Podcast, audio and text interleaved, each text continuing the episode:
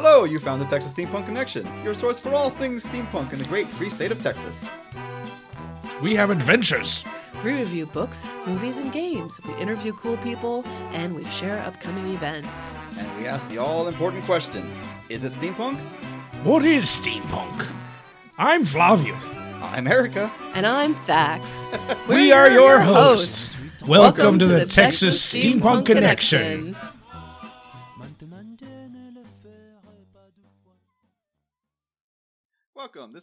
Steampunk Connection 3.0, Episode 3. Oh, we took an unexpected break there. Hey, but we're back. Yes, you know, life and schedules got kind of crazy, but we're back. Yep. I took a vacation in there somewhere. Things happen, but we're back. We're going to do our best to stay back. In the interim, we've missed Wild Wild West Fest this month, and uh, what else has been going on? Not a whole lot, really. There's been a couple of things here and there, but nothing huge. I feel like Wild Wild West Fest was pretty, Well, that is a huge one, big but you already mentioned that. But we didn't go. You, Well, I- you I was took in a Florida. you took an adventure to Florida, and we went to the coast to Corpus just to get Yep. away from it all. What to make Before- up for it, Spring break. Spring break came and went. South by Southwest. Not steampunk things, but Well, yeah. apparent- apparently there was something at the Lorraine Ghost Town that for South by Southwest that was Westworld related, Oh which wow! is kind of steampunkish. But Hmm. It surprises me that South by people would drive all the way to. apparently it was a big deal. I don't. I wasn't. I wasn't here. I was in Florida, Right? Yeah, I, But I heard hadn't about it. and apparently they've they've um they've updated their facilities a bit because of it. So we have to go back out there soon. Hmm. Okay. That's all I know about that. Oh, and Lisa Lamar's belly dance Dark and Twisted. Dark and Twisted show was last Friday. Yep. I, I We missed Saturday. that too. Yeah, I actually didn't go either. I- By the time I got home, I was like, eh. I was Yeah. tired. It was a long day for me. You're right. It was Saturday. Still tired. We're getting old. Uh, but we're here. We're here. We're making a show. Hooray! And yeah, like I said, this is the third episode third episode of this season, and yeah, we're a little behind schedule, but we'll we'll see what we can do about that. So I guess we'll just start off. You've been reading some books. I have been reading some books. Apparently, you know, this twenty thousand leagues under the sea is a big deal among steampunks. They talk about it, and I think I, I believe that's partially where the whole octopus thing comes from. You know, people like I'll buy that. Yeah, you know? yeah. because of the the attack with the octopus in the movie, and And Captain Nemo is like a major kind of focus for steampunk Yeah. uh, cosplays. I've certainly seen many of those. yeah, I have too. And, Especially like uh, what was that one Vegas one? That guy had a big old diving suit that he made. or was in the Right. Yeah. Yeah. That was pretty cool. But anyway, so I did not watch the movie again, although I had planned to, but I get, never got around to it. However, I did re- read the actual book, Twenty Thousand Leagues Under the Sea, and honestly, uh, it was a very hard read, very slow read. It, I. Uh, it was it's hard to explain, but it was basically a travel log, essentially, from what I can tell. It was like, you know, hey, we went here, we saw this fish. We, we went there, we saw these fish. um, then we went this way, got stuck under the ice for a little bit, but we're back now. we saw fish. Um, the octopus attack is different in the book than in the movies. In the movies, it's one giant squid. Where is your book? I didn't bring the actual book, I forgot it. Oh, okay. But I have the movie, which we haven't watched. Giant squid. Giant so squid. that is actually in the book. well, not like that. It's not in the book. No, it's several large octopi that attack the ship. Mm, pie. Not, I don't think they Oh. were squids. I think they were actually octopi or octopuses. I don't know what's the plural for that. Pie. octopi. So I got it right the first time. Okay. Yeah, yeah. Mm, pie. yeah, they, several of them attacked the ship or the, the sub, and you know, and it, they did you know hurt a few people and drag somebody off, just like in the from what I remember in the movie. but that only lasted like maybe two pages of the entire book. Most exciting two pages in the whole book. Yeah, and honestly, if somebody were to bring out a map with the with the longitude and latitudes, or or and mark the, they can actually mark the trail. They can they can map him, map where he went because this guy was really meticulous on saying we went this this this is the longitude and latitude we were at. We went this way, this this fast. You know the direction we were going for this this fast for this long. You know, so you can actually you can trace his trace his you know route if you really wanted to. Don't know why. I'm almost certain somebody probably has. I'm gonna I- have to look that up. it doesn't surprise me to hear uh, you say that, that this book was uh, Dry and slow. a real slog.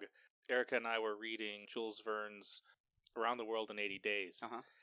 which should have been a very exciting romp as an adventure. Mhm. That no, no, no, uh, Not like Phineas the- Fogg, not the, like the, the main Chan version? character, right? Uh, not like the Jackie Chan character. The main the main character, Phineas Fogg, hates travel.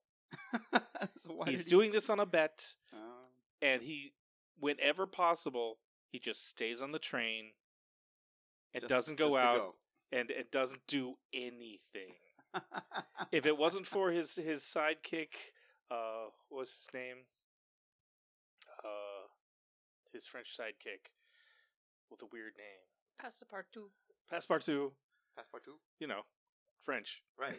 Okay. if it wasn't for him, there would be no book. No one would want to read this ever. Uh, now the only because ex- he's the one that's always getting him into trouble. oh, okay, It's But down. is what in a doing. way, it kind of it, it kind of puts uh, an idiot abroad into historical context because basically the car- the Carl Pilkington is Phineas Fogg. Okay, he didn't want to be there. Right.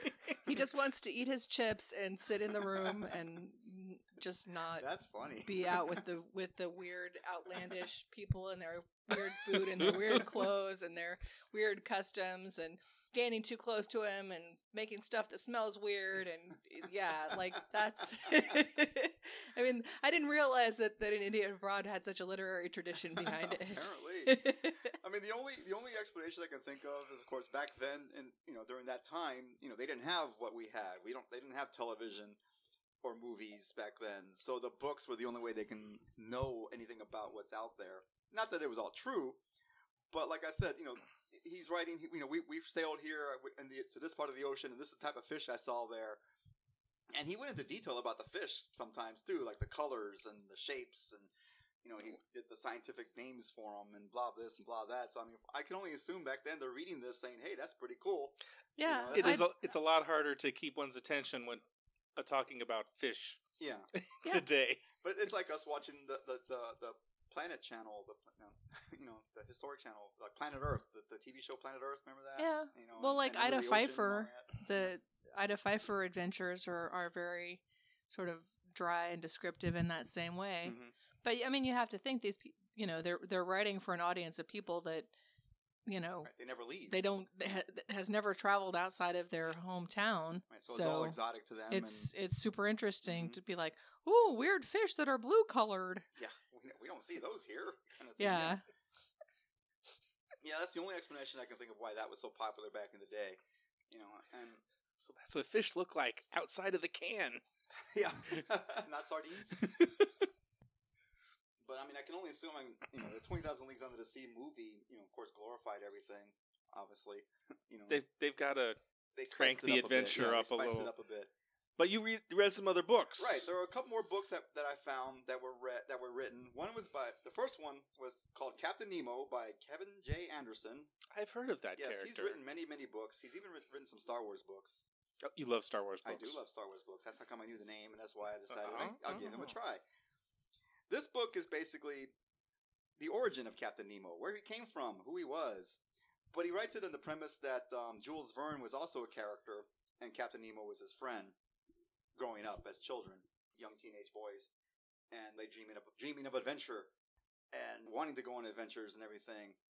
And of course, Captain Nemo is he's like a young inventor, like he's like you know as a teenager or a little I don't know young preteen or whatever. He's like trying to figure out how to breathe underwater already, kind of stuff and stuff like that. And they're playing around and experimenting. When stuff happens, is um, Captain Nemo. Well, he wasn't Captain Nemo at the time. Private Nemo. child. But Nemo, you know, his, uh, his father was a shipwright or building help building ships in, in France. And there's an accident, and his father passes away in the in the in the accident, and he's and Nemo's poor and doesn't have any money, and he's all he's off, you know, he's in trouble.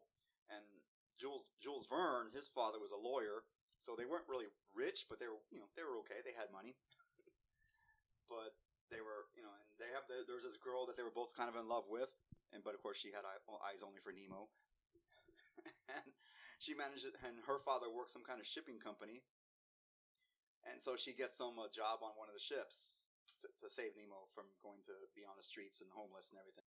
and thus his adventures start. And Jules Verne tries to go with him, but his father goes and gets him off the ship and says, "No, you're not going anywhere."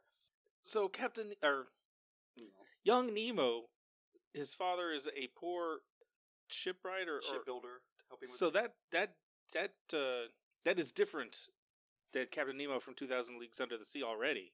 Right. Well, in, in the book itself, when I read the book, there was no mention of his past really. That I that I found nothing huge. He never really talked about himself to the main Hmm. character. So a lot of stuff I've read online, I don't know where they got it from, but it wasn't in the book. Oh, okay. So uh, Captain Nemo is also a character in The Mysterious Island Yep. uh, by Jules Verne, Yep. and maybe they develop him more there possible. because I, I'm I'm only reading online. yeah, I didn't read any I saw shit. you reading online, But- yeah, like that's But know, uh, here it's calling him the Prince Dakar, uh, son of an Indian Raja.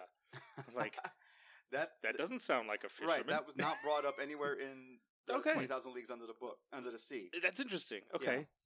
And in fact, he rarely talked about anything under there. In fact, I mean, they, they barely even they barely in the book they barely even touched on his motives of why he was doing what he was doing. For the lols. Yeah, you know, uh, but that leads into this other book, the Captain Nemo book. Like I said, he goes into adventures. Actually, he's he's he is the he turns out to be the uh, inspiration for Jules Verne's writings and all the books that we do have that he's written. You know, a lot of the stuff he's been on. Like, in, like as soon as he gets on that boat and goes sailing around the world and stuff like that, he eventually gets attacked by pirates. He winds up stranded on a mysterious island. I, I've heard of that. you know, and he's on this mysterious island, and stuff. Pirate, the pirates come find, find him there on somehow, and they, they he fights them off, and winds up in a cave that leads into beneath the earth, toward the center of the earth, kind of thing. Oh. Finds a whole new world I, under there. I think I've heard of that too. yeah, yeah, yeah. And somewhere in there, he meets um, a sultan. Okay. Well, he gets he gets well he gets pulled into some war, a, a war with France and some the um I don't remember what the war was, but the the Charge of the Light Brigade. Remember you ever? Oh heard of that? yes. Oh yes. Yes. He gets swept up into that, gets wounded. Then he gets kidnapped by a sultan who's gathering engineers and scientists and builders, and he takes them off to some place, Shangri La, I think it was called. I don't know. Uh, okay. Maybe sure. it wasn't Shangri La, Uh, but it was a definitely it was a city that I heard of in, in tales and stuff, Mhm.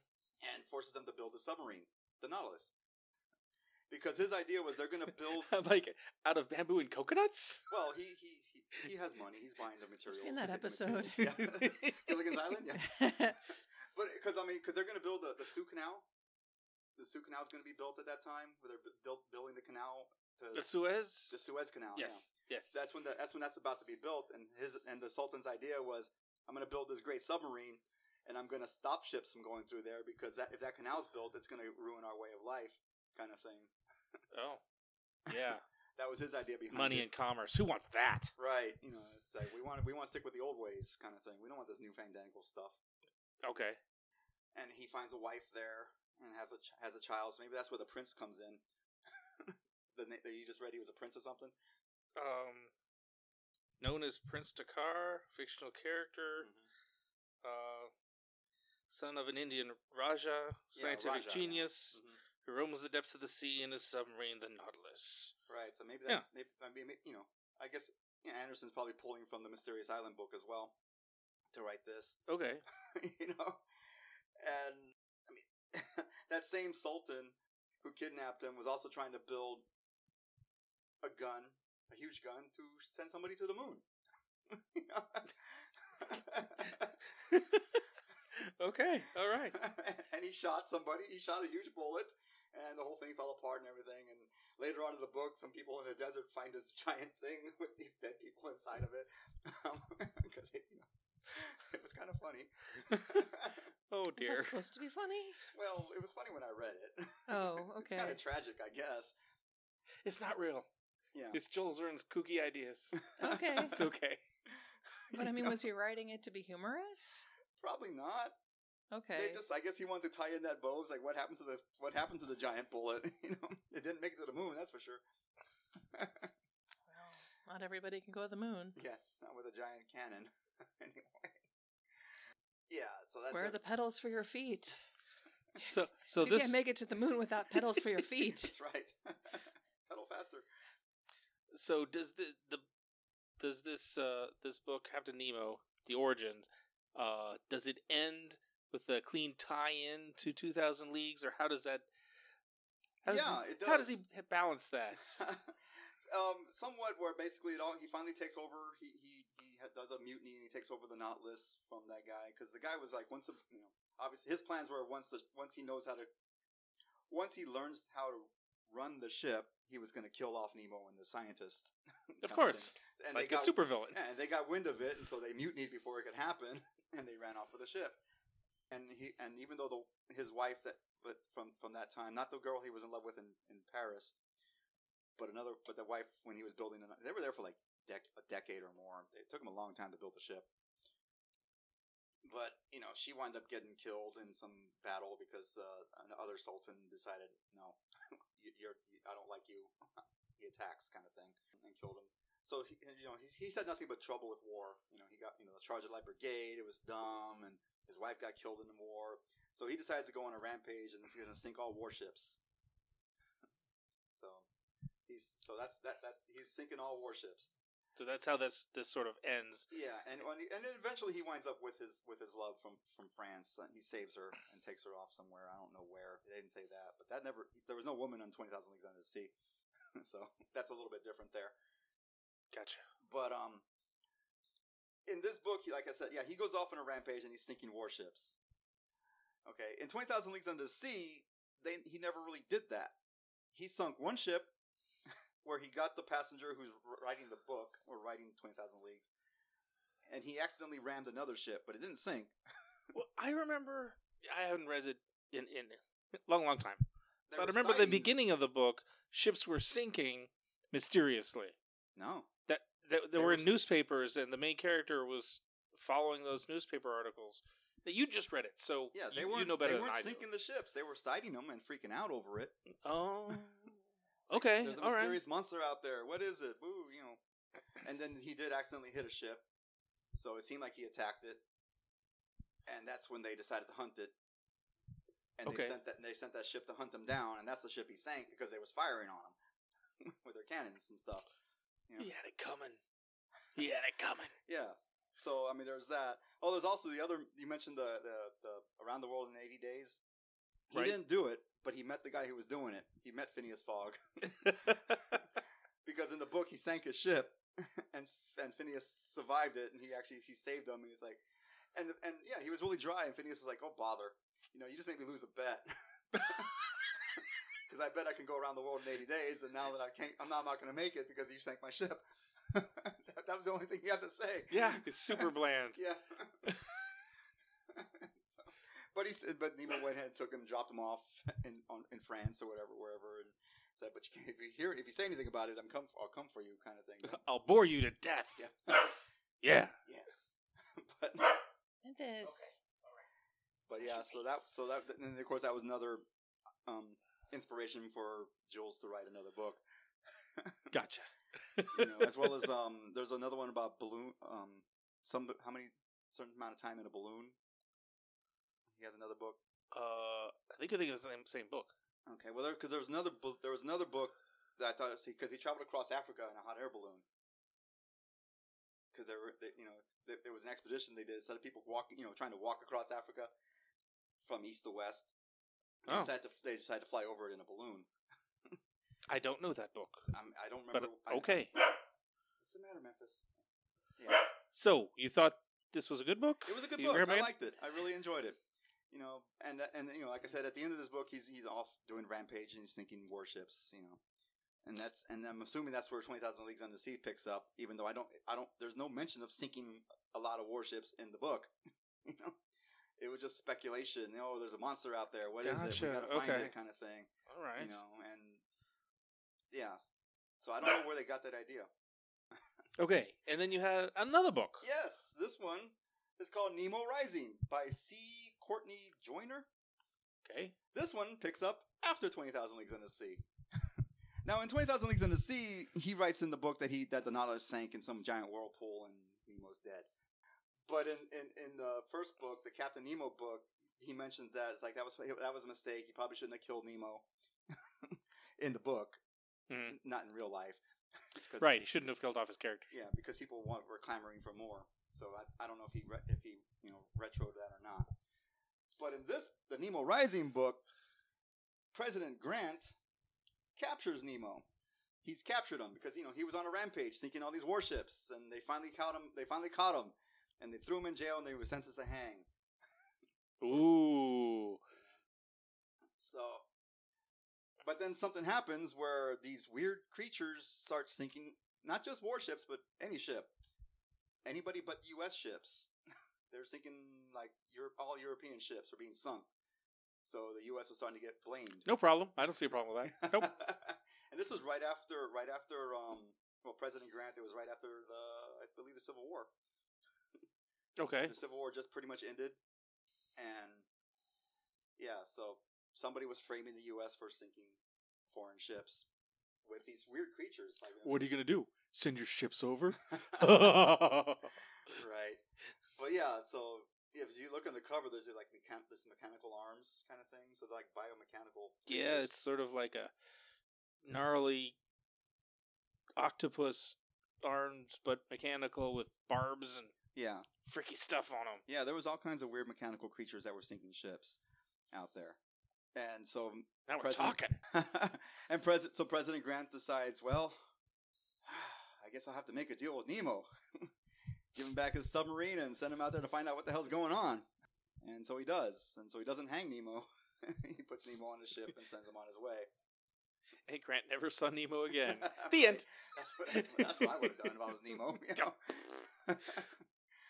but yeah, but he put he put spies on the on the Nautilus to make sure he doesn't go off course too far, kind of thing. And, I mean, it was a little bit. This has your face. It wasn't. I mean, it was a good book, but it wasn't quite as. I don't know what the writing style was, but it actually flowed pretty fast, and the pacing was pretty quick, so there wasn't a whole lot of slow spots, which is good, I guess. Yeah. but a lot of times you're like, man, how did they do that so quickly? kind of thing. After reading so much Jules Verne, you're not ready for this kind of thing. yeah. Yeah, and, he's, and he goes off, and you know, Nautilus fights a big giant mechanical, biomechanical octopus, and and they they fight that off. And there's other creatures out there that they fight off. And turns out there's a guy who built a big flying city. It kind of they kind of described it like a, like you know like the helicarriers in Avengers, Uh, yeah. but bigger with a you know like the, like or Howl's Flying Castle or what not Flying Castle. No, you're thinking of Laputa. yeah, Laputa, uh, that big flying city Castle that- in the Sky. yeah, Castle in the Sky, something like that. It was very much like that. And the guy's Okay. trying to make a deal with Nemo. It's like, look, you I, you can rule the seas, I'll rule the sky. you know. But Nemo, I don't know, was too stubborn or I don't know, he prideful or whatever, and and said no, and they fought, and you know that ended everything there. Okay. And that, that's a real quick synopsis of what happened. But like, 'cause once again, they're talking that Nemo was running around sinking a bunch of warships in the beginning of this, and that's why they captured him and sent him to the death. I don't, I did not get that in the book Twenty Thousand Leagues Under the Sea. So what I'm getting here is you could skip Jules Verne's Twenty Thousand Leagues and read these other two, yes, and you won't miss anything exactly. except the color of some fish. Yes, yes. oh, oh, okay. It seems like to me. I mean, oh, there, there, there was a there was like maybe a half a chapter of them being stuck under the ice in the south, in the Arctic. Okay. I guess on. Eh. Yeah. Yeah. you know, oh, they might not survive. Oh, look, they survived. Um, kind of thing. Um, yeah. Uh, that I mean that that was pretty much it. There was not Twenty Thousand Leagues Under the Sea was a very boring read, but I read it because damn it, I'm steampunk and there's he's supposed to be steampunk. But yeah, if, if you if you want if you want to know more about Captain Nemo, his life before and after, then I recommend Captain Nemo by Kevin K, K.J. Anderson or Kevin J. Anderson and then Nemo Rising by C. Courtney Joyner. You know, so that's those are nice, uh, you know, beginning and ending to Captain Nemo. I still need to watch the movie again to see what they changed from the book. you know, Uh, it sounds painful.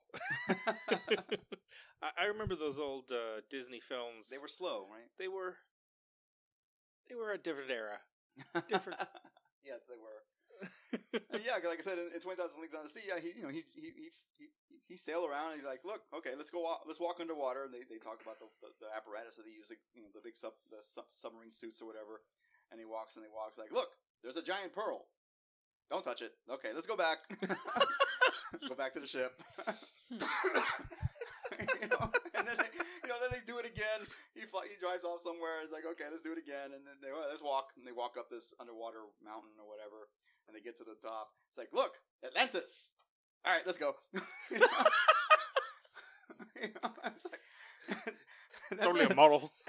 exactly. It's like, like, oh my God. It sounds like all these people are Carl Pilkington. yeah, that's exactly. He's like, "Oh, you want to look at the Grand Canyon? Yeah, okay, sure. Okay, let's go." That's, that's exactly what came to mind when I read that. That's how I felt about the Grand Canyon. yeah, it's like, oh, it's a big hole in the ground. To be fair, they had woke me up very early in the morning to look at it, and I'm not my best in the mornings. I mean, that, that, that that part made me laugh. Like, you know, they go through all the, they describe in detail them walking to up the mountain or whatever. They describe in great detail that walking part. Oh yes. you know all, about the kind of rocks he saw and under, under underwater plants and the fish and and then look hey look there's Atlantis and that's it okay let's go back like what the what the all that for that It sounds like uh, it, it reminds me of H.P. Lovecraft. Uh, his stories are a, a really long build of building tension and super spooky and you know shadows moving in the right. darkness until you finally get to the thing, and it's like that's dumb. Yeah. Okay, let's go home. Damn it, man! You scared the hell out of me. for nothing I, I'm looking through this uh, Wikipedia article where I only get where I get all the information that I know. yeah because it's on the internet it has to be true right Well, I, I'm looking at all the actors who've played Captain Nemo, Mhm. most of whom I don't know, but like Omar Sharif played Captain Nemo in 1973, name sounds familiar and uh, it mentions uh, Nadia: The Secret of Blue Water. We reviewed a few year, Mhm. years. yeah that was. Captain Nemo wasn't it yeah Captain Nemo's in there. Uh, I don't know the name of the actor. I Oh, could yeah. I could read it, but it wouldn't mean Okay. anything to me. Um, Michael Caine was Captain Nemo in 1997. Patrick Stewart was Captain Nemo in 2005, Wow. not that long ago. Yeah, I didn't know they had that many. Yeah. Oh, was was that no? Who was Captain Nemo in the Extraordinary Gentleman's movie? Never mind, doesn't matter. I can find out if it, maybe. But yeah, that I mean, he was in that. Oh, I read a comic book. It was uh, it's called Legendary by Dynamite Publishing, and it's basically a retelling or reimagining of Red Sonja in a in a steampunk world. Ooh. Uh, eh, eh, And, sure, um, okay. and she ran across Captain Nemo, and he was being, I guess I don't know if he was being contro- mind controlled, kind of mind controlled by Victor Frankenstein. it was weird.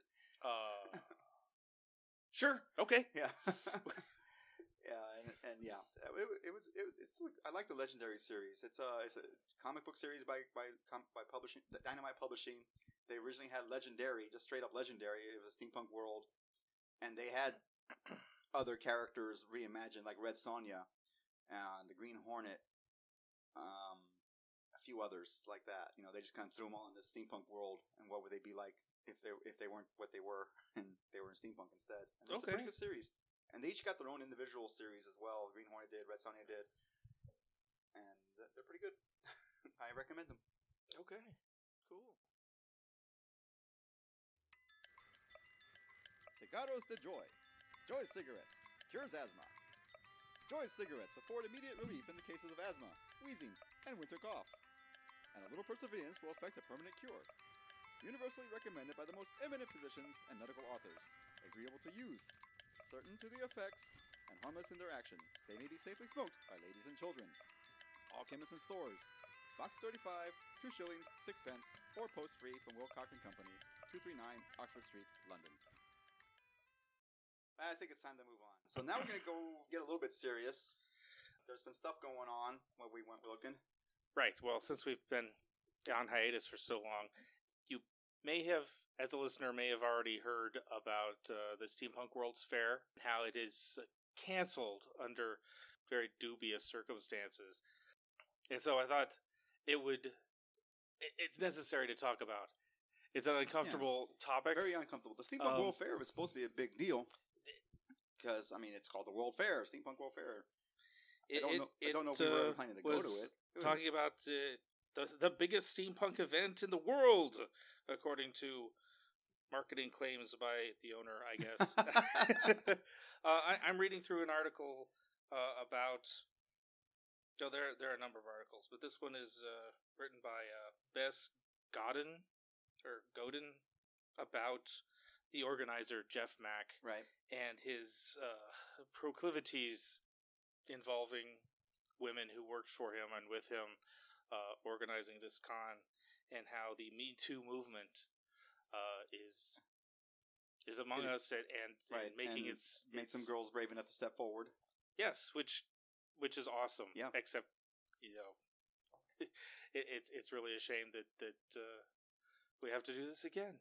Right. So and uh, he doesn't. And he doesn't just do the, the Steampunk World Fair. He did other events as well. So it's it's, it's long reaching. sorry, that's uh, that's Memphis, my dog. Memphis Yes. disapproves of sexual harassment. As he should. As we all do. Jeff Mach was the name of the fellow who organized this, and yes, he also organized uh, uh, a couple of other cons, including a uh, a kink convention, a Okay. BDSM sort of Mhm, thing. mhm. Uh, so he was in that community too, and they also have their own problems.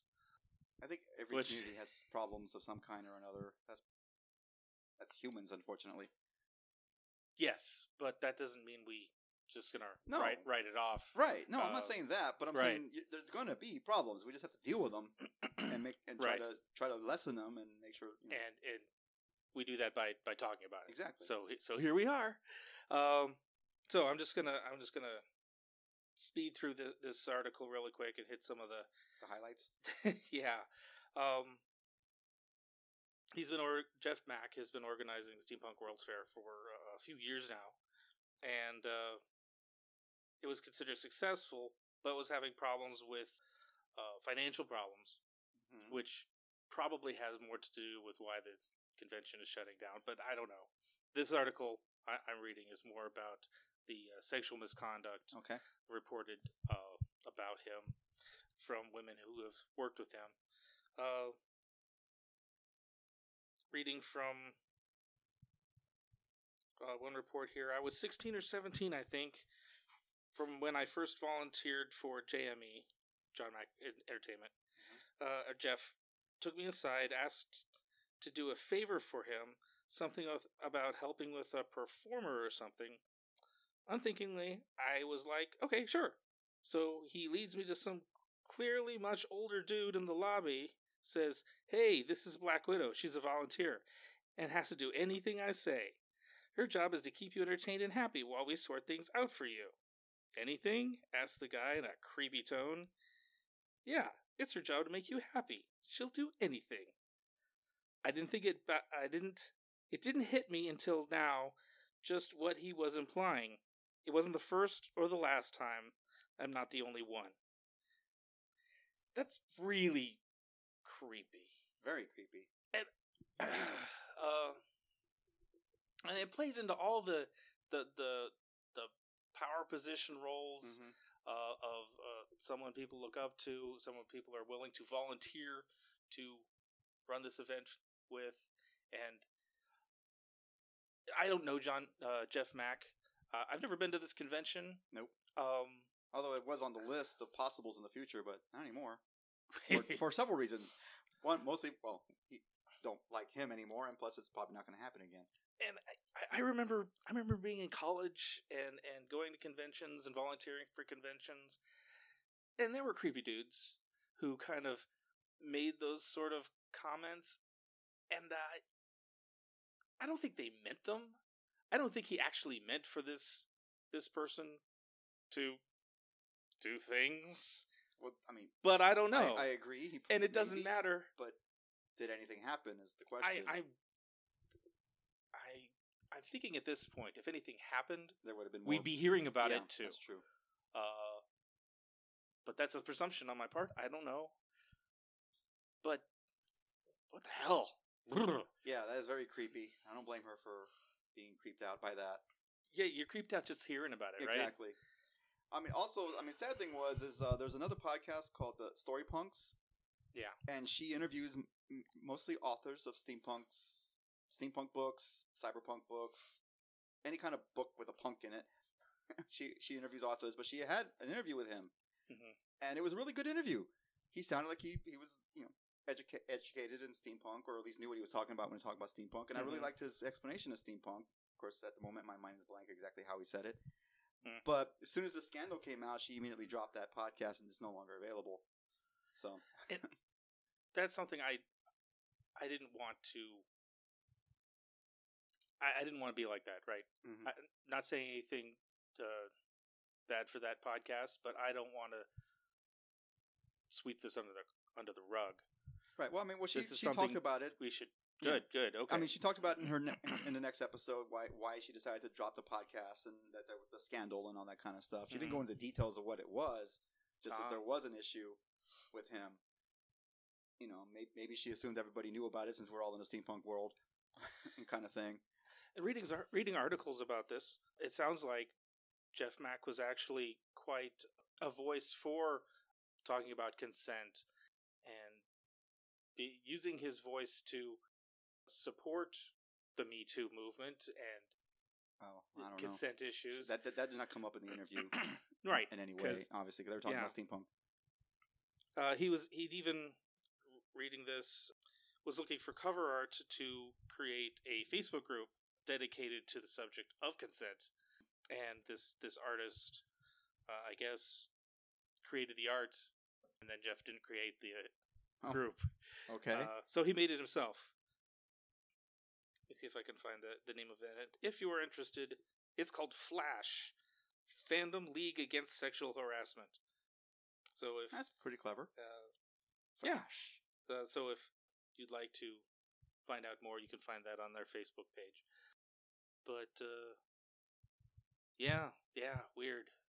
And I, I think it's important to to talk about this because I know this isn't a uh, a one time event. Fortunately, Jeff Mach isn't just the, the one bad apple, uh, because as you said, all, all subcultures, all communities There's always one bad egg in there. Hopefully more. Hopefully, hopefully just one. I, but, I, I know there's not more. There's Yeah. not just one. Yeah. We we had an interview with a guy oh, that's right. uh, some time ago Yeah. that we found out later had his own creepy history, and we've never mentioned anything about it because it was a short interview and a Right. show, and you, And, it- and it was like one of our first ones, like- so you probably won't be able to find it anyway. So we've never seen him again, yeah, which is probably fine. But uh, yeah, uh, and I'm trying to think in in our experience, you know, what what kind of what kind of experience have we seen? I know since since two or three of us are dudes, it, it's harder for a us. lot of it. It, it's harder for us to it for what it was, recognize. yeah. I have. I remember some well, back in our olden days, in the, when we were doing High Fantasy Society. I think I saw some things that were kind of like, uh I don't think so. Oh. Yeah, yeah, back in the Bothra LARP, Mhm. LARP communities, which are great communities, and you know, by all means, if if you want to go out and fight and uh, role play and put on cool costumes, uh, they're they're worthwhile. Oh yeah. But uh, but they're still you, you have you have to keep your guard up uh, at all times. Another convention much closer to home, Anime Matsuri I think I heard about this one.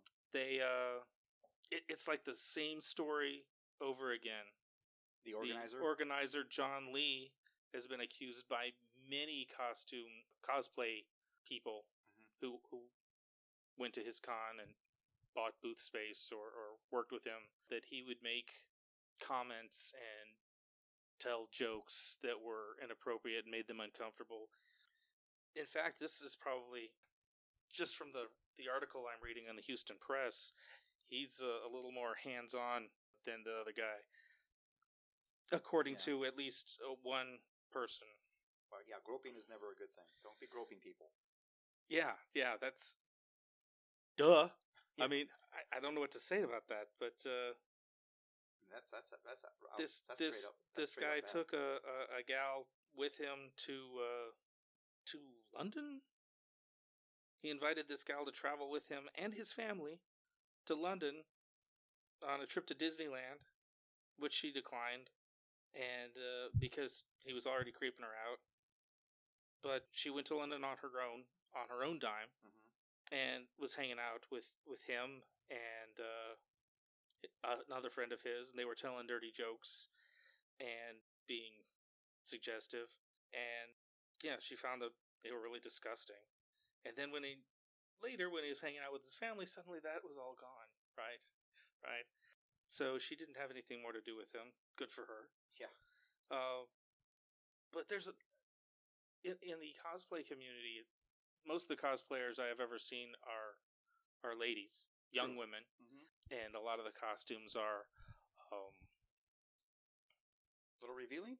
uh, you know, yeah, because anime Yeah, anime uh, that characters, But that's you know, as they say, cosplay is not consent. not consent, right? But there there are a lot of potential victims in that community for someone who's running conventions and hmm willing to pay young girls to go to London with him. Winky, winky. Oh my goodness. Uh, there's an article from the Daily Beast uh, called Inside the hashtag MeToo sex scandal that rocked steampunk. Yeah, Uh, yeah, and apparently this guy was had his little fingers in a lot of pies. Uh, he was that's uh, offensive. I'm disgusted. Oh, okay then. Pie abuse is not condoned in any way, shape, or fashion by the Texas Steampunk Connection. This is your disclaimer. Um, so apparently he was into steampunk. He was also into Ren fairs, kinksters, pagans, and various overlapping communities. And this is a problem that I have seen a lot in in the various subcultures that I have been involved in or So some or all of and- those listed. Yeah, yeah. I, I have I think a lot of a There lot of are a- steampunks there's a have, lot of have overlap. overlap Well, on- everybody has overlap. If you've ever read, there's a really neat article out in the world. It's called "The Five Geek Social Fallacies," and F A L L A C I E S. By the way, um, I wasn't saying a bad word. Um, I wasn't talking about dicks. Oh, Not phalluses. oh, I'm slow. fallacies. Okay, I'm I'm with you now. so um, so uh, basically, what happens a lot is that subcultures, especially sort of geeky, late bloomer type people, get involved in these sort of things. And so these are people with some emotional baggage from being bullied and ostracized uh, as as younger people. And they get into these subcultures where they finally find what they consider to be their tribe, people that share their interests, people that uh, enjoy playing with them in their Mhm. chosen idiom. And abusers get into these because they find it easy to find victims and they find it easy to find uh, apologists for their bad behavior uh, due to the geek social fallacies I mentioned, Mhm. um, where you. Uh, uh, one of the social fallacies is ostracizers are evil, and that's just because most of the people in these subcultures have had these experiences of being ostracized uh, in their earlier life, and so that's just right out. And it doesn't, and the and the abusers know that, and they know that their behavior is not going to get called out uh, if they if they insinuate themselves into these groups and proclaim themselves as one of whatever the subculture is. Uh, one of the other geek social fallacies is friendship is transitive, so you can uh, establish some social proof and uh, insinuate yourself in where others in other social situations people might take a longer time to trust you with uh, anything their personal space or their you know whatever but because you're you're part of this group so obviously you're safe obviously you're okay and so unfortunately if you're in any kind of subculture you really do kind of you you can't leave your your spidey senses on the rack you have to take whatever social survival skills that you've accumulated in the course of your life into the group that you're that you're wanting to play with. And yeah, these are probably your people and these people are probably great and I personally have never had any bad experiences with any steampunk event ever. I think the steampunks are the best people in the world, but um Except you- for you, Jeff. except for you, Jeff, jerk, making us all look like creeps. But you, you just you can't uh, you can't leave your common sense at the door. You have to still kind of go into these situations and still be a little bit on alert. And um, you know, don't just assume that because this guy's got cool gear or you know they're they're using the correct terminology or what have you that they're actually you know, not abusers and not predators because how could they possibly be a bad person when they're into these same cool things that I'm into? And And I think it's it's it's a, all these places can be hiding places for predators and the leadership of these groups has to be on alert Yeah, for that. and, and but unfortunately, you have to be you have to watch out the leaderships because like And that, then you have to right, 'cause- you 'cause have to be power willing to goes your question head and they're like, Right. you know, and yeah, be willing the to power question your control leadership. structure uh, makes it easy to abuse. And I think it's it's even more difficult to navigate in a lot of these uh, subcultures. Uh, I'm thinking particularly the, the Ren Fair culture and the pagan culture. Well, uh, because they're sex positive. Right, right, and they're And you don't want to say that like it's a bad thing. they're sort of challenging the the, the sexual uh, and cultural rules of social interaction that outside of those those meetups and those groups everyone is presumably we know how to behave and we know where the limits are supposed to be mhm. Mm-hmm. but when you go to a Ren fair, some of those some of those boundaries are are pulled back, and you can be a little more flirty and a little more friendly, and that's still okay. Where outside maybe it wouldn't be, and everybody's now trying to figure out where those boundaries are now supposed to be. hmm And redraw the lines. yeah, just And gotta. And It- in and in that environment, it you know a predator can easily do what he do. Right. Right. but on, on, on both sides, you got to be aware of the predators. Make sure, you know, Mhm. hey, this guy's being creepy. And as for a guy, you got to look for the signs like, oh, oh, I'm, she's she's giving me the no. Yeah, you know, yeah. right. you got to And- you got to be aware. Yeah, and there there is nothing wrong ever in any social situation where you're not sure of what's going on or what's expected, you know, to say, "Hey, is it okay if I give you a hug?" Yeah, or asking. um, you know, wh- you you can't just walk into a group of people and see other people hugging on each other, or sitting on each other's can- laps, and just assume that you can just jump on in and and get in on that. You know, there there's established relationships there that that a new person is not aware of. Exactly. So consent is always always cool, always sexy, always ask. And it's okay. And you can and you can say I'd like to. You I've can never say been asked. make it an I statement. Neither I'd like to I. give you a hug. If if okay, I've, can I've I asked that. if if can I give you a hug sounds, you know, subservient or or creepy or what? No, uh, if it's I don't- uncomfortable for you to say can ask asking the other person for permission if that's not part of who you are, if you're like sub, you know, domly sh- dom or whatever maybe you shouldn't hug people. then say That- I would like to give you a hug, and Oh, you know, okay. and that's still okay. I really want to hug you right now. hmm And I, I don't want to. I don't want to change the focus of this conversation. Right. Sorry. Um, no, no. Th- this is great. It, it just occurs to me that uh, young, beautiful women never have to ask you if they can hug you. I've never I've- been asked. I, I've never been asked. Uh, It's actually very i- rare if when I they actually can- come up to hug me, though. So if if I can be hugged by an attractive young girl. I would I would like that. I would, I would like, like to be that asked. too. I, w- think that I would think that would show a level of of uh, awareness. uh, awareness and sort of adult behavior. uh, um, young ladies be the change you want to see. Uh, if you don't want people coming up and grabbing on you, then No, don't I- do it to I'm- them. Well, yes, It's- but I I, mean, I'm not I'm not trying to transfer blame. no, no, I'm no, just not thinking at all. that would be very refreshing. I mean, Right. There's also, I mean, But you also got to be model the behavior that that you feel yeah, is appro- be careful that's the signals appropriate. you're sending out sometimes too. I mean, it's not that Mm, th- like I don't, I don't want to be blaming the victim or anything, but there was one at one site I was at, and there was a girl who had like a little, like I don't know if it was a tattoo or a sticker or something, pretty right between her breast, on the top, Mhm. you know, in her cleavage, and you know it's there. So, but when someone looked down at the sticker, she'd get all offended that you're looking at her breast. It's So a trap. I don't understand sometimes, but you know. Oh my god, I took off my shirt at this party and everyone is staring at my boobs. Yeah. Call the police. So you know, I know. No, I, but don't. don't that's it I don't know, is it's troublesome. it's a- It that's is a- that's a hard- troublesome. That's a hard line to, to walk. there. right. Mhm. I don't know And- what to say about that. And that. you know what? For fuck's sake, if you are running an event and you are asking for volunteers, Yes. you treat your volunteers like they are fucking gods. True, yeah, not like they're- they they're- are they're slaves. Because time, yeah. because these are the people that that are- make or break an organization. They are the backbone of so many fandoms and so many groups. You you treat your volunteers correctly. Don't I've, don't s- I don't think I've ever seen that. yeah, no, I haven't either, and that needs to change too. It's either I- you know, and maybe it's I more often see cons treat their celebrity guests like volunteers Yeah. than that's treat their volunteers like like Well, they are worth if, something. If you are a volunteer and you're feeling like you're not you're not being treated well, leave. You know, you don't have to stay there. You're not getting paid.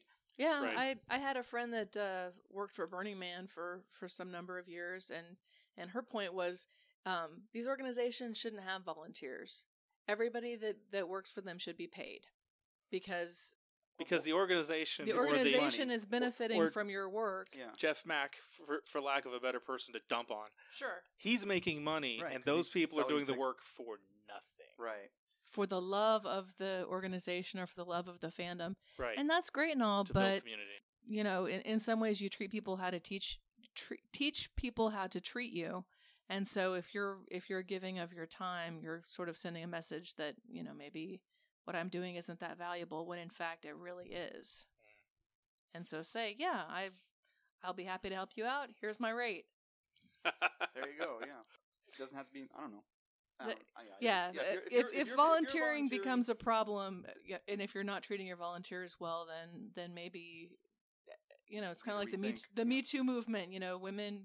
You know, if if people if if all the volunteers behave in solidarity and don't tolerate being mistreated, that's that's where the culture changes. Because if if they know that oh well this this volunteer fangirl you know she's she's not going to help me, but I've got three other volunteers lined up you know, so what? I've lost one. I've got three. So, I mean, it's kind of awful, but Mhm. you know, you solidarity. You have to. You have to. Mhm. uh You know, enough people have to object to being treated badly for anything to change. Exactly. And to wrap this and up, I guess we hit critical mass on Jeff Mach. um, Yeah, I I was about to say the um, steampunk dollhouse. Uh, Agent Blue Stocking also put in her opinion in the scandal. Mm. on, Good, believe, good. episode ten Mm. or something like that. Okay. She doesn't rant and rave. She just Like we did. gives her a little opinion about it, and it, you know, so. And she's also playing our promo, so. nice. Oh. Thank you, Blue Stocking.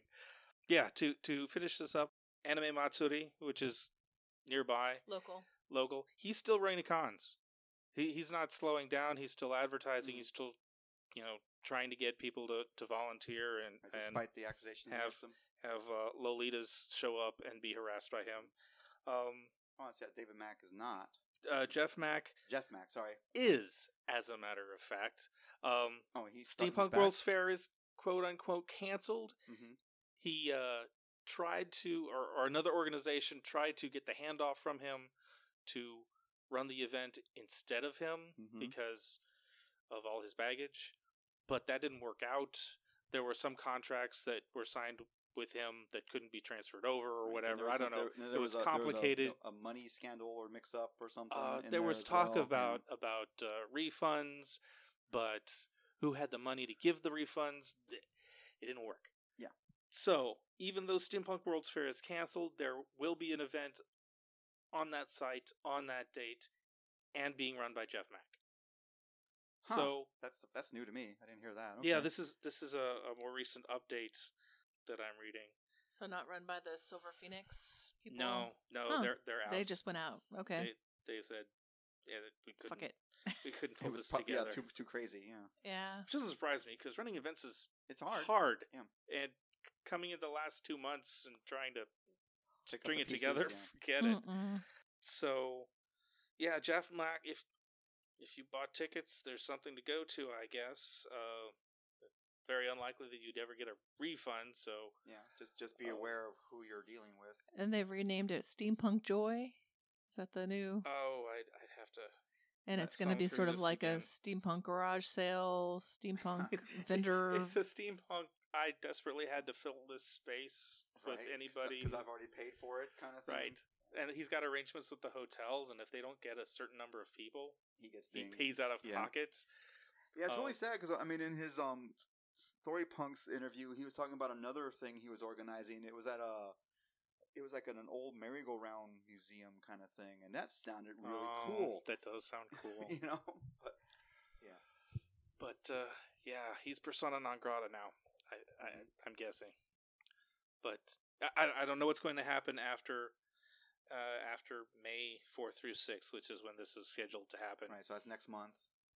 I guess I we'll keep in, we'll keep an eye on it, see what happens. We'll, we'll if see if, he anybody's runs planning any on going, we'd love that. to hear from you. Yes, please. I, I, if you do go to this, let us know what happened. yeah, I, I'm guessing he's gonna lose his shirt, Probably. and and hopefully we won't have to hear about events by Jeff Max Entertainment. If I win, I would want to dress like Statler and or Waldorf. Just for heckling. Because I'm a terrible person. Uh, uh, okay, all right. Let's let's Yeah, we- uh, be I- done with I this. think, yeah, I think we rambled on enough. We're gonna take a break. Uh, we're gonna play some music. I'll probably play a, a promo or two for some other podcasts. and uh, we'll come back and talk about what shows are coming up now. There's a couple things. Not a We will lot, but a we'll not things. talk about World's Fair. Right. No. All right. Okay. And now. I'm a very patient person. A body falls past the window. Whatever. And you put put it down, and you feel like shaky all over. Both your hands are covered. Immediately peg him as a cogman. so we've known each other for years. It's Tsumeshi. One of the knives is missing from a garter hilt because it is being pressed to your throat. Damn. We had a. Oh my god! So you took money from him, huh? He- he- Talked about this earlier. Recently attacked by the forces of the American Confederation. yeah. Are you constantly checking for traps? The Steamrollers Adventure Podcast is available at rigstories.com or on iTunes. You can also get it at Stitcher and Google Play. When you were here before, you couldn't look you in the eye. You're just like an angel. Your skin makes me cry. You float like a feather in a beautiful world. I wish I was special. You're so very special,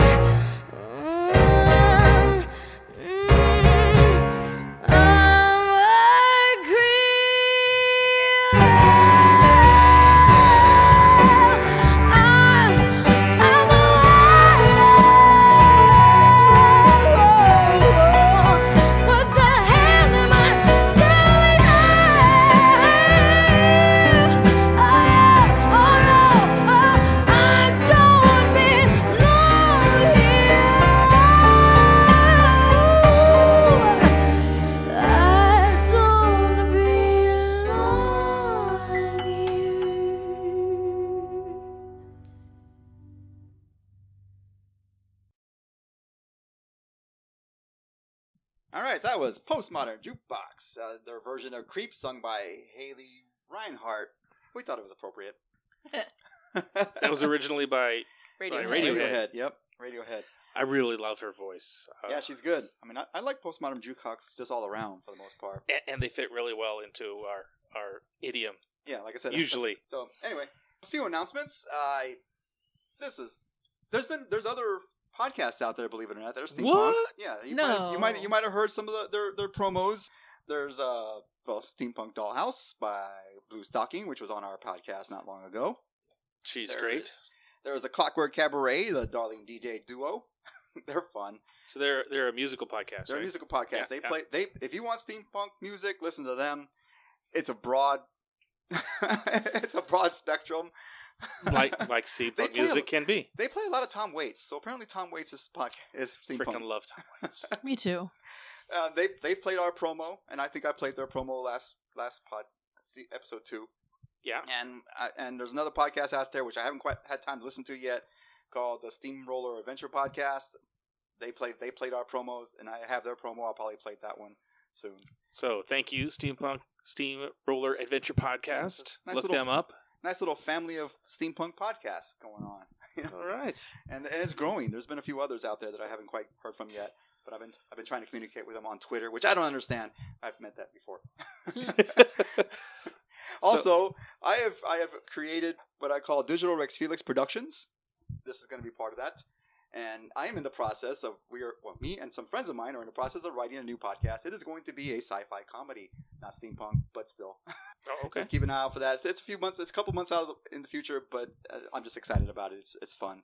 We we got the first we got the first episode written. The script is written, and and we're we're going at it. It's a scripted sci-fi comedy. It's gonna be fun. Cool. All right. Good luck So, with that. Yes. So we have stuff coming up this month. Yes. A few things. What do you got first? Uh, well, we're going to start up with uh, next Saturday, uh, April 14th. There's a number of things happening, including the a presentation of the film Steamboy at the Beltonian Theater, uh, which is up in uh, uh, well Belton, Texas. That's not too far from here. Mm-mm. No, no, it's uh, Just up the road a bit. about, about an hour's drive, Mhm. less if you drive faster. uh, next Saturday, it's uh, scheduled from uh, about six o'clock to eight thirty. Uh, there's going to be a roughly forty-five minute panel panel discussion on on uh, steampunk, sort of a steampunk one hundred and one. What does steampunk mean, and how do you how do you do it?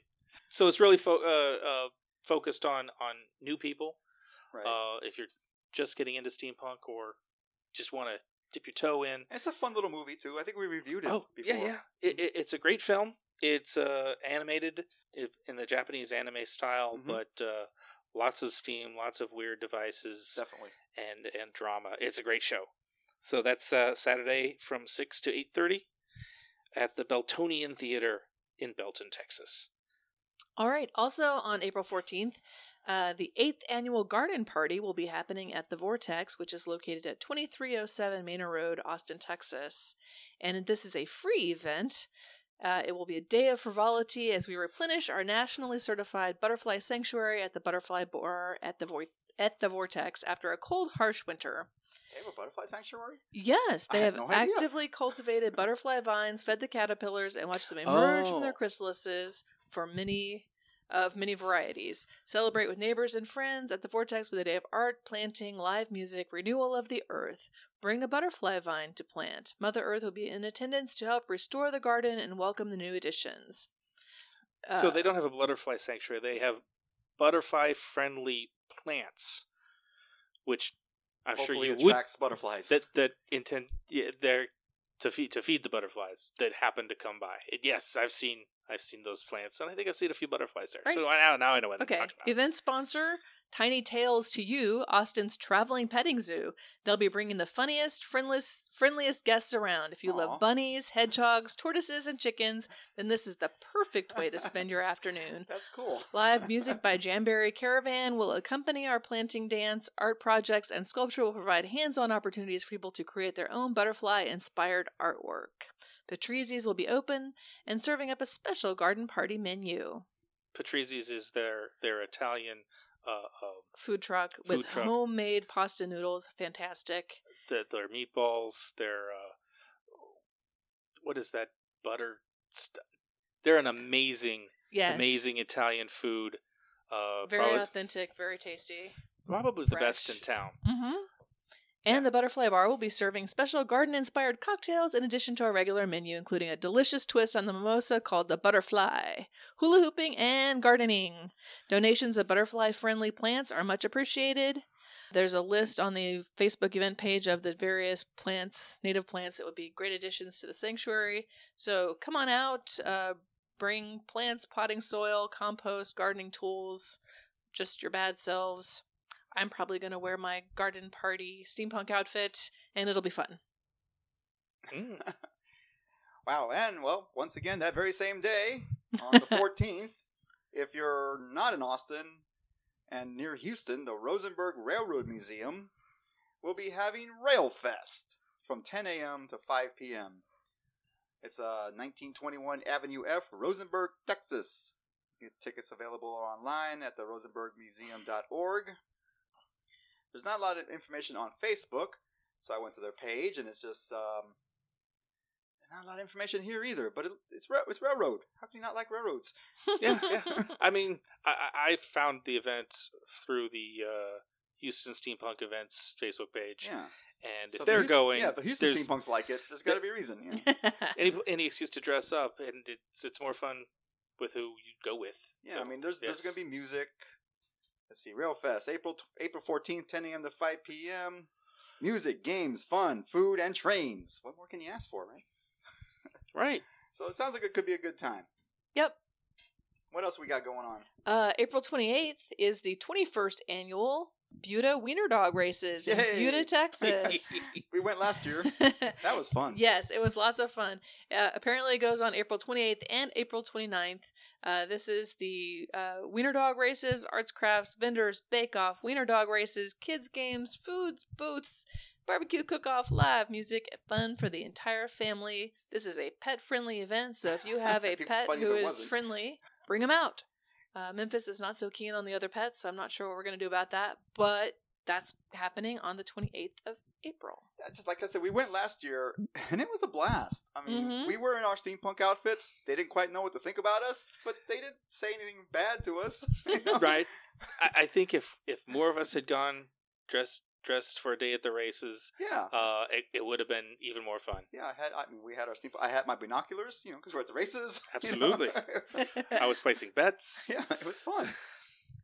So yeah, that, that seems like we might want to go there again.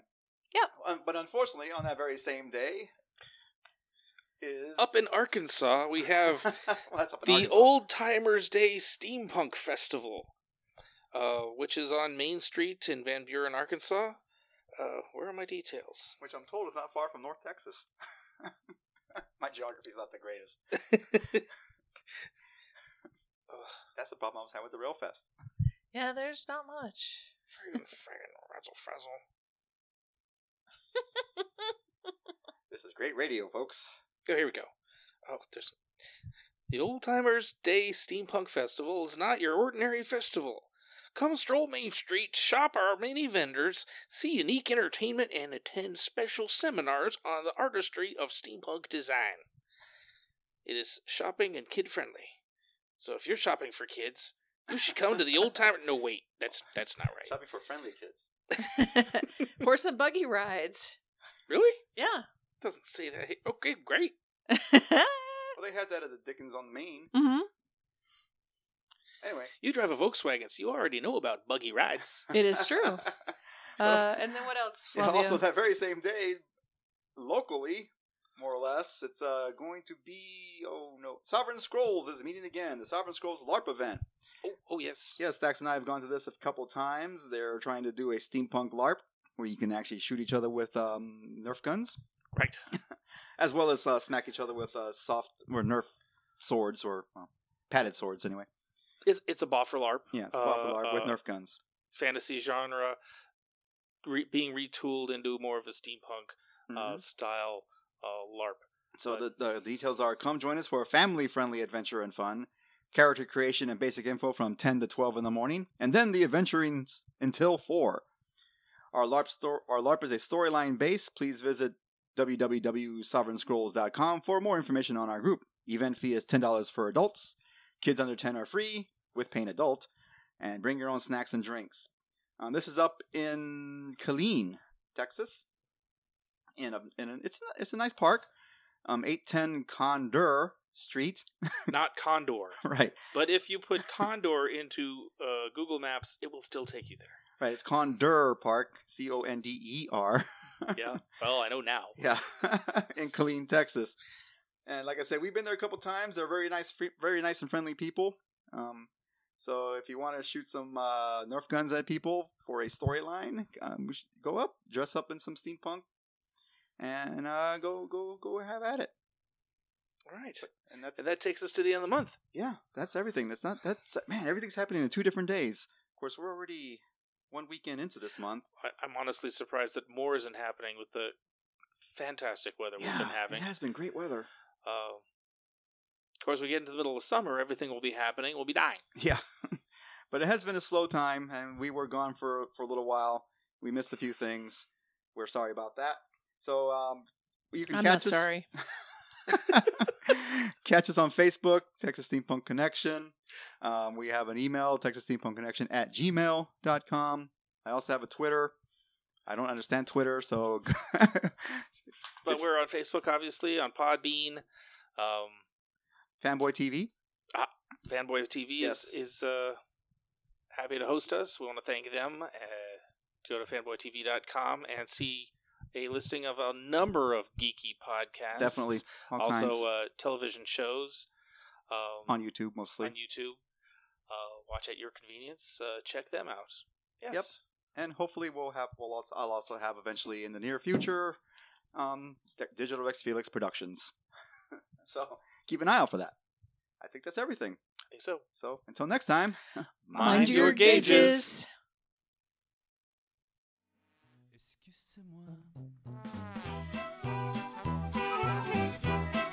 This has been the Texas Steampunk Connection, version 3.0.